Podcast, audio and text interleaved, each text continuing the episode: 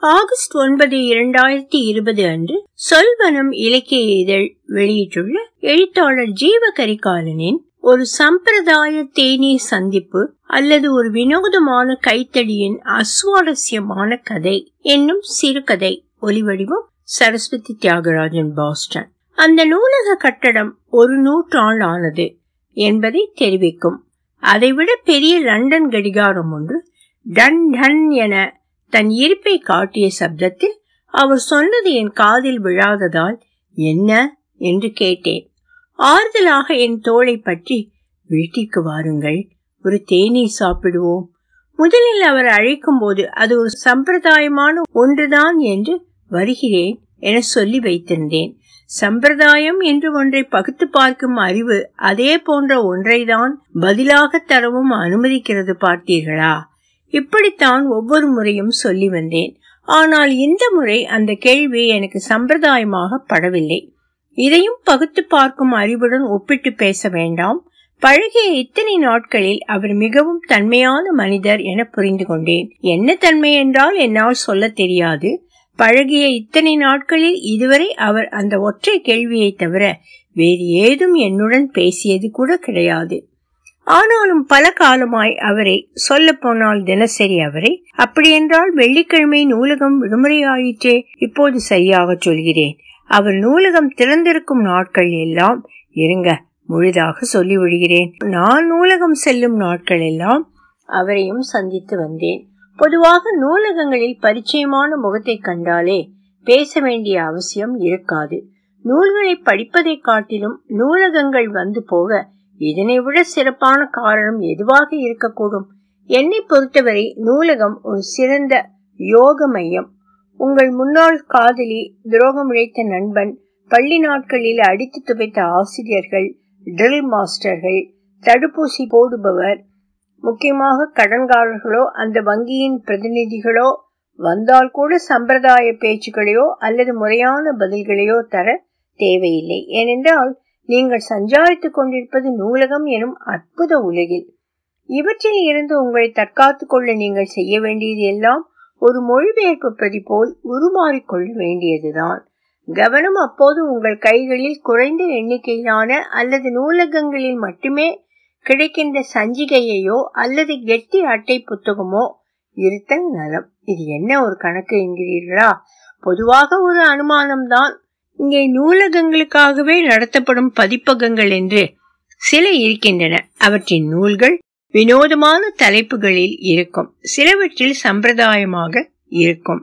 வினோதமான முறையில் தோற்றமளிக்கும் ஒருவர் சம்பிரதாயமான நூல்களை வாசிப்பதும் சம்பிரதாயமான முறையில் தோற்றமளிக்கும் ஒருவர் வினோதமான நூல்களை வாசிப்பதும் அவர்களை காட்டி கொடுத்து விடும் முதலில் லைப்ரரியன்களுக்கு அப்புறம் என்னை போன்ற வழக்கமான வருகையாளர்களுக்கு. முதல் முதலாக நான் வந்தபோது அப்படித்தான் மாட்டிக்கொண்டேன். சில வருடங்களுக்கு முன்னர் வேலைக்காக நடையாய் நடந்த களைப்பில் இழைப்பாறுதலுக்காக நூலகம் வந்த நான் கற்றை இயற்பியலை கையில் எடுத்து வைத்தபடி பக்கங்களை திருப்பிக் கொண்டிருந்தேன். கற்றை இயற்பியலை கையில் வைத்திருந்தால் நான் எப்படி கண்டுபிடிக்கப்படுவேன் என்று உங்களுக்கு சந்தேகம் தோன்றுவது இயல்புதான். ஆனால் அது ஒரு அசாதாரண புத்தகம். அப்படி என்ன அசாதாரணம்? கடினமான தலைப்புகள் என்றால் அசாதாரணம் என்று சொல்லிவிடுவாயா என்று என்னை கேட்கலாம். ஆனால் தலைப்பு ஒரு காரணமே அல்ல. அந்த புத்தகம் ஒரு அசாதாரண பதிப்பகத்தால் பதிக்கப்பட்டது. நாட்டுடைமையாக்கப்பட்ட ஒரு சரித்திர நாவலுக்கு பைண்டர் செய்ய தவறினால் கற்றை அறிவியல் என்கிற அட்டை வந்துவிட்டது என்றாலும் கரிசனம் கொண்ட நூலகத்துறை அரசாங்கத்தின் நற்சேவகனாக அவற்றை ஏற்றுக்கொண்டது.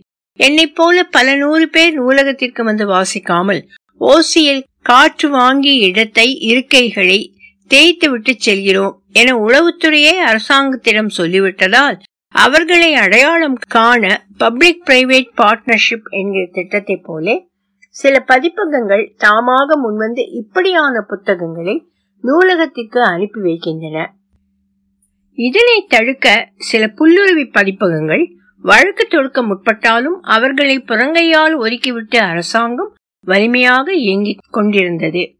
இப்படித்தான் ஒரு நாள் நான் கூட ஒருவனை அடையாளம் கண்டு கொண்டேன் முகத்தில் தெரிந்த அந்த பட்டணத்து கிராமம் என்றால் அறிந்திராத லட்சணம். ஆனால் கையில் வைத்திருந்த புத்தகமோ கிணற்றில் அறிந்து விழுந்த வாளியை மீட்பது எப்படி? அவனை பற்றி புகார் சொல்ல அந்த நூலகரிடம் செல்கையில்தான் ஒருவர் என்னை கவனிப்பது தெரிந்தது. ஹலோ என்றேன். வீட்டிற்கு வாருங்கள். ஒரு தேநீர் சாப்பிடுவோம் என்றார். அதுதான் அவர் என்னிடம் பேசிய முதல் வாக்கியம். இன்று வரையிலும் அதுவே தான். பின்னர் பல தினங்களில் பலமுறை நான் அவருக்கு ஹலோ சொல்லும் அவர் என்னிடம் வீட்டிற்கு வாருங்கள்.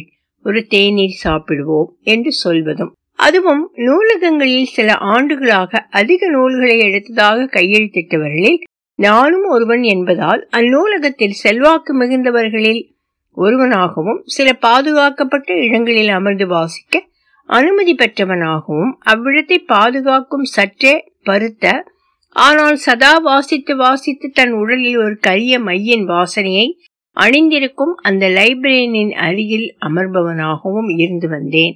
அதே லைப்ரரியனிடம் என்னை விட மிகுந்த செல்வாக்கு பெற்றவராகத்தான் அவரும் அருகிலேயே அமர்ந்திருப்பார். இருந்தாலும் எங்கள் சம்பாஷணைகளில் வேறெந்த முன்னேற்றமும் இருந்ததில்லை.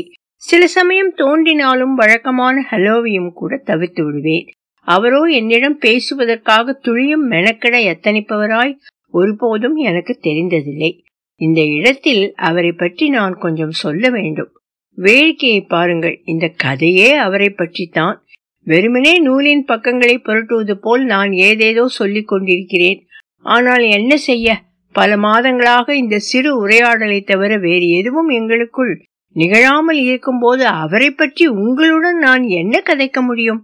ஒரு வறட்சியான இன்டர்டெக்ஸ்டுவல் நாவலை வாசிப்பதை போன்றே எங்கள் கதையொன்றிற்கு நீண்ட கால வரிசையும் ஒன்றுமே இல்லாத விவரிப்புகளுமாக பக்கங்கள் இருக்கின்றன.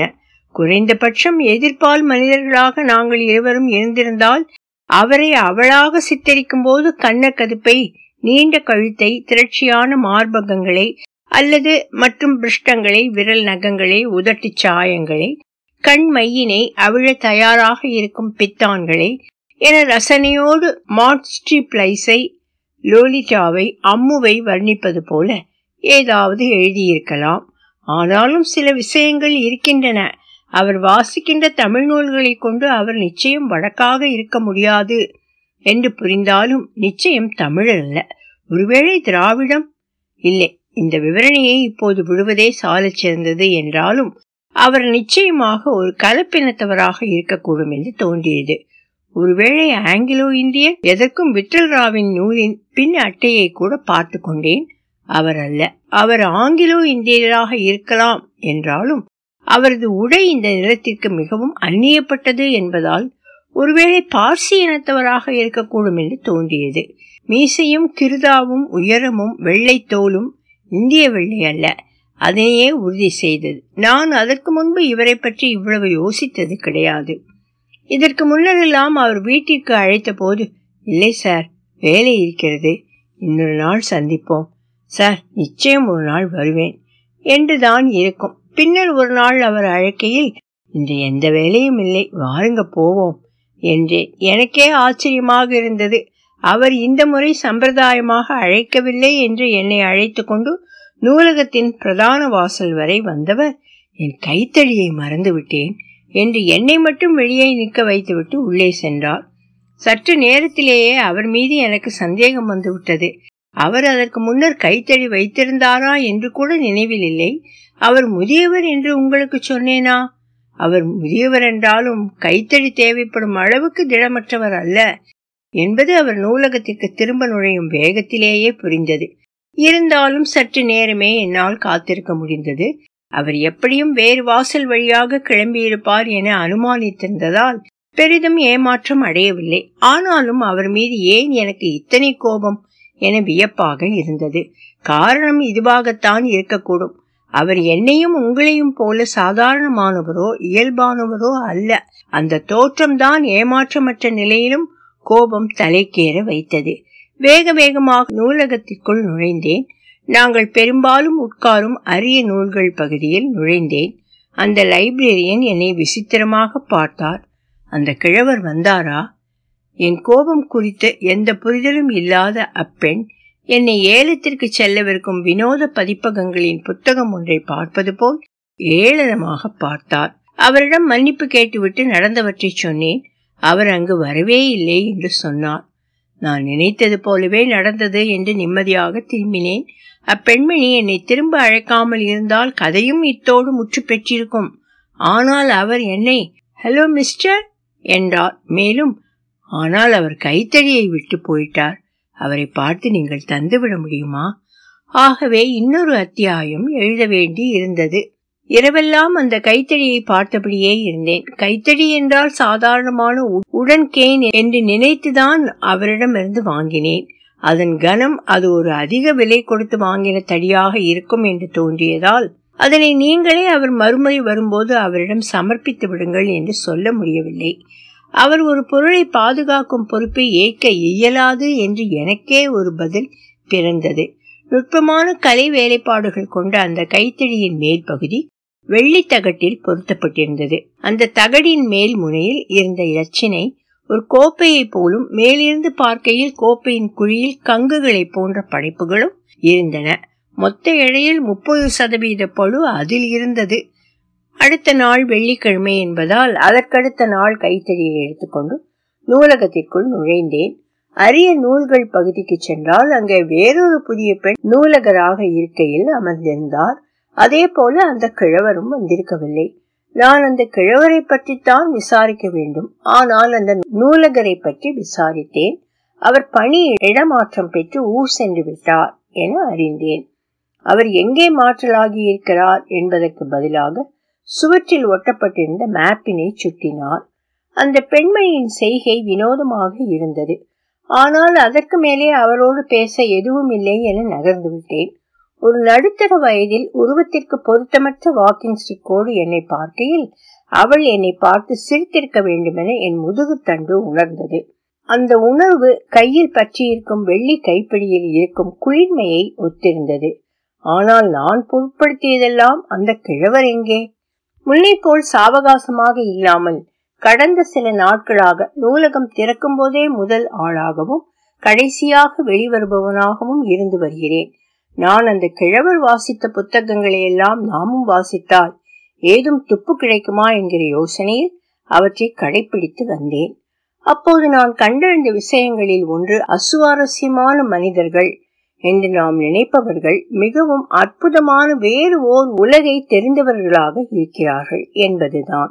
கட்டடக்கலை ஜோதிடம் உணவு வகைகள் ஓவியங்கள் கல்வெட்டில் ஆய்வுகள் மொழியியல் ஆய்வுகள் என பல்வேறு துறைகளில் அவர் வாசித்திருந்தார். கிஞ்சித்தும் இலக்கியங்களை அவர் சீண்டவே இல்லை. அறிவியல் நூல்கள் குறைவாக இருந்தன. சில நூல்களின் பெயரே விசித்திரமாக இருந்தது. எல்லாவற்றையும் குறித்து கொண்டே வந்தேன். அதில் பெரும்பாலான புத்தகங்கள் கட்டடக்கலை ஓவியங்கள் கலைப்பொருட்கள் சிலைகள் பற்றிய நூல்கள். அவற்றிலும் கட்டடக்கலை குறித்து திரும்ப திரும்ப வாசித்திருந்தார். அப்போது எனக்கு ஒன்று தோன்றியது. அவர் வீட்டிற்கு வா என்று சொல்லும் துணி சற்று வித்தியாசமானது என்று. அவர் வாசிக்கும் நூல்களுக்கும் அவர் வீட்டிற்கும் ஏதோ சம்பந்தம் இருக்கும் என்று தோன்றியது. அதையெல்லாம் விட முக்கியமான ஒன்று தோன்றியது. நான் புரட்டிய புத்தகங்கள் யாவுமே முழுமையானது இல்லை என்பதுதான். ஆங்காங்கே சில தாள்கள் கிழிக்கப்பட்டு இருந்தன. கிழிக்கப்படாத தாள்களும் கை வைத்தால் உதிரும்படி மோசமான நிலையில்தான் பாதுகாக்கப்பட்டு இருந்தன. இது குறித்து தலைமை நூலகரிடம் புகார் தெரிவிக்க வேண்டும் என உறுதி பூண்டிருந்தேன். அவர் சில காலமாக விழிப்பில் சுற்றுலா சென்றிருந்தார். இல்லையேல் இந்த நூல்களை நோண்டாமல் அவரிடம் நேரே முகவரி கேட்டிருக்கலாம் தான் கிழவர் வாசித்த புத்தகங்களிலேயே என்னை மிகவும் வியப்பில் ஆழ்த்திய புத்தகம் மிஸ்டிக் அக்காஸ்டிக்கல் ஸ்ட்ரக்சர்ஸ் என்கிற நூலும் the holy hand things a lot என்கிற நூலும் தான். திரும்ப திரும்ப எடுத்து வாசித்திருக்கிறார் பல பக்கங்களை கிழித்திருக்கிறார் நிறைய கோடுகளை இட்டிருக்கிறார். அவரை பற்றி புகார் ஒன்றை கொடுக்கலாமா என்று தோன்றியது. தலைமை நூலகரிடம் கிழவர் பற்றி தகவலை சொன்னேன். அப்படியெல்லாம் முகவரியை தர முடியாது. தீர்க்கமாக மறுத்தார். பணம் தரட்டுமா? என்று கேட்டதற்கு என்னை திட்டினார். என் கையில் இருந்த அந்த கைத்தடியை காரணமாக சொன்னேன். அவர் ஒருவேளை இறந்து போனால் கூட அவர் பொருளை அவரிடம் கொடுப்பதுதானே முறை? என்றேன். மேலும் நியாயமாக அதை நூலகராகி நீங்கள்தான் செய்ய வேண்டும். நான் தான் வலிய வந்து இப்பொறுப்பை ஏற்றுக்கொண்டேன் என்று சொல்லும்போது என்னிடம் அவர் கையை நீட்டினார். அவரிடமே கொடுத்தேன். அந்த கைத்தடியை வாங்கியவுடன் அந்த வெள்ளிப்பிழியை தொட்டு பார்த்தார். ஜில்லென்று இருக்கிறது என்று சொல்லிவிட்டு திருப்பி கொடுத்து விட்டார். கூடவே முகவரியையும். உடனே கிளம்பி அந்த முகவரி இருக்கும் பகுதிக்கு சென்றேன். நகரின் பெரிய பெரிய புள்ளிகள் வசிக்கும் கடற்கரையோர நிழற்சாலையில் இருக்கின்ற பங்களாதான் தலைமை நூலகர் கொடுத்த முகவரி. அந்த தெருவின் முனையில் நின்றிருந்த அசட்டையான காவலாளியை தவிர அங்கே ஒரு மனிதரையும் காணவில்லை. ரொம்ப நேரமாக அந்த முகவரிக்கு வெளியே நின்று அந்த பெரிய மரக்கதவுகளை திறக்கலாமா வேண்டாமா என யோசித்துக் கொண்டிருந்தேன். கையில் இருந்த கிழவரது கைத்தடி ஒரு தைரியத்தை கொடுத்தது. காவலாளி இல்லாத பங்களாவின் பெரிய மரக்கதவை திறக்கும் போது தீராத சோம்பலை முறிக்கும் ஒரு கொழுத்த நாயொன்றின் ஊழை சப்தம் கேட்பது போல இருந்தது. வர்ணம் பூசாத பழைய பங்களா ஈரத்தின் பாற் பச்சையும் பூண்டிருந்தது. ஒவ்வொரு இரவும் மழை பெய்கிறது அல்லவா? பழைய டச்சு கோட்டைக்கு செல்வது போல் பிரம்மாண்டமான அந்த பங்களா பழைய கண்ணாடி விளக்குகளால் கேட்டிலிருந்து பங்களாவுக்கு வழிகாட்டியது. பாதையிலும் வெட்டப்படாத புட்கள் இருந்தன. எனக்காக காத்து கொண்டிருந்தவராய் சாய்வு நாற்காலியில் அமர்ந்தபடி நான் வருவதை பார்த்து கொண்டிருந்தார். அவர் பெயரை சொன்னேன். கிளாட் டு மீட் யூ என்று சொல்லி என் பெயரையும் அவர் சொன்னார். நான் கொண்டு வந்த அவர் கைத்தடியை அவர் பார்த்ததும் என்னை பார்த்து புன்னகைத்தார். தோளில் கை வைத்து உள்ளே வாருங்கள் ஒரு தேநீர் சாப்பிடுவோம் என்றார். அவர் சன்னமான தன் குரலில் தனது குடும்பத்தை பற்றி சொல்லிக் கொண்டிருந்தார். நானோ அந்த வீட்டின் தோற்றத்தை மிரட்சியோடு பார்த்து கொண்டிருந்தேன். கிழிந்து போன சோஃபா திக்கி திக்கி எரியும் குண்டு பல்புகள் அழுக்கேறி இருந்த சுவர் பெயர்ந்து போன தரைத்தளம் சுத்தம் செய்யப்படாமல் குப்பையாகவும் நாற்றம் மிக்கதாகவும் இருந்தது. உடைந்து போன பீங்கான் சாமான்கள் பூச்சாடிகள் அழுக்கேறி இருந்த நான்கைந்து காலணி பாணி பெரிய போர்ட்ரைட் ஓவியங்கள் சில மினியேச்சர்கள் பலகையில்லாத ஊஞ்சல் கம்பிகள் செத்துப்போன பூனையின் வாடை வேறு. அந்த வீடு புனரமைக்கப்பட்டிருந்தால் ஒரு ஹெரிட்டேஜ் ரிசார்ட்டாக மாற்றியிருக்கலாம் என தோன்றியது. பயப்படாதீர்கள் இது நான் குடியிருக்கும் பகுதி அல்ல நான் மேலே வசிக்கிறேன் என்றார். ஒருவேளை மேலே சுத்தமாக இருக்கலாம் என்று நினைத்து அவரையே பின்தொடர்ந்தேன். அந்த பங்களாவில் நாங்கள் பேசுவதை எதிரொலிக்கும் போது கேட்கும் குரல் வேறு யாருடையதைப் போலவோ இருந்தது. சொல்லப்போனால் திகிலூட்டியது. அதனால் அவரிடம் பேச்சு கொடுக்காமலேயே பின்தொடர வேண்டும் என்று நினைத்தாலும் ஒரு கேள்வி மட்டும் துருத்தி கொண்டிருந்தது. இங்கிருந்தவர்கள் எங்கே போனார்கள்? போனார்கள் அவ்வளவுதான். தொண்டை வறண்டு தாகம் அதிகமானது. மேலே செல்ல இந்த அறைக்கு வாருங்கள். ஸ்தம்பித்து நின்றேன். மேல்தளத்திற்கு செல்லும் வழி மிகவும் பிரகாசமான விளக்குகள் மேலே எரிந்து கொண்டிருப்பதை காட்டியது. நல்ல வாசனையும் கூடவே கமழ்ந்தது. மேலே நிச்சயம் சுத்தமாகத்தான் இருக்க வேண்டும் என்றாலும் செல்வதற்கான படிக்கட்டுகள் என்னை பயமுறுத்தின. நல்ல விலையுண்ட கற்களால் ஆன சுழலும் மாடிப்படிகள் மேல்தளத்தின் கூரையிலிருந்து கட்டி தொங்க விடப்பட்டிருந்தது. அதுவும் அது தரையை தொடாமல் இரண்டடி உயரத்தில் தொங்கியபடி இருந்தது. அந்த உயரமான கிழவர் எந்த கைத்தடியும் இல்லாமலே கால்களை உயரே வைத்து மேலே ஏறினார். அவர் பருமன் அப்படிகளில் ஏறியதும் அது லேசான ஆட்டத்தை காண்பித்தது. பெண்டுலம் போல தான் ஒரு பெரிய மரக்கடிகாரத்தில் நுழைந்தது போன்ற பிரமை வந்து போனது. ஆம் கடிகாரம்தான். மேலே நான் சென்று விட்டால் ஒருவேளை இவரை போல் நிமிட முள்ளாகவோ அல்லது சிறிய முள்ளாகவோ ஆகக்கூடும் என்று தோன்றியது. நான் செத்த பூனை வாடை என்று நினைத்தது கூட ஒரு கிரீஸ் வாடை என இப்போது பகுத்து பார்க்க முடிந்தது. மணி ஆறு ஆக சில நிமிடங்களே இருந்தன. நான் எந்தவித அசம்பாவிதத்திற்கும் தயாராக இல்லாதவனாக பதட்டத்தின் ஒத்திசையாய் துடித்துக் கொண்டிருந்த இதயத்தின் ஒளியை நிதானம் கொள்ள அடக்கிக் கொண்டிருந்தேன். மேலே வாருங்கள் மிஸ்டர் ஒரு தேநீர் சாப்பிடுவோம். படியின் விளிம்பில் நின்றபடி என்னிடம் கையை நீட்டினார். இன்னொரு நாள் கட்டாயம் சாப்பிடுவோம் சார். பதிலேதும் கேட்க தயாராக இல்லாதவனாய் அங்கிருந்து வெளியேறினேன். திரும்பி வரும் வழியில்தான் கவனித்தேன் நான் இன்னும் அந்த கைத்தடியை கொடுக்கவில்லை என்று. ஒலி வடிவம் சரஸ்வதி தியாகராஜன் பாஸ்டன்.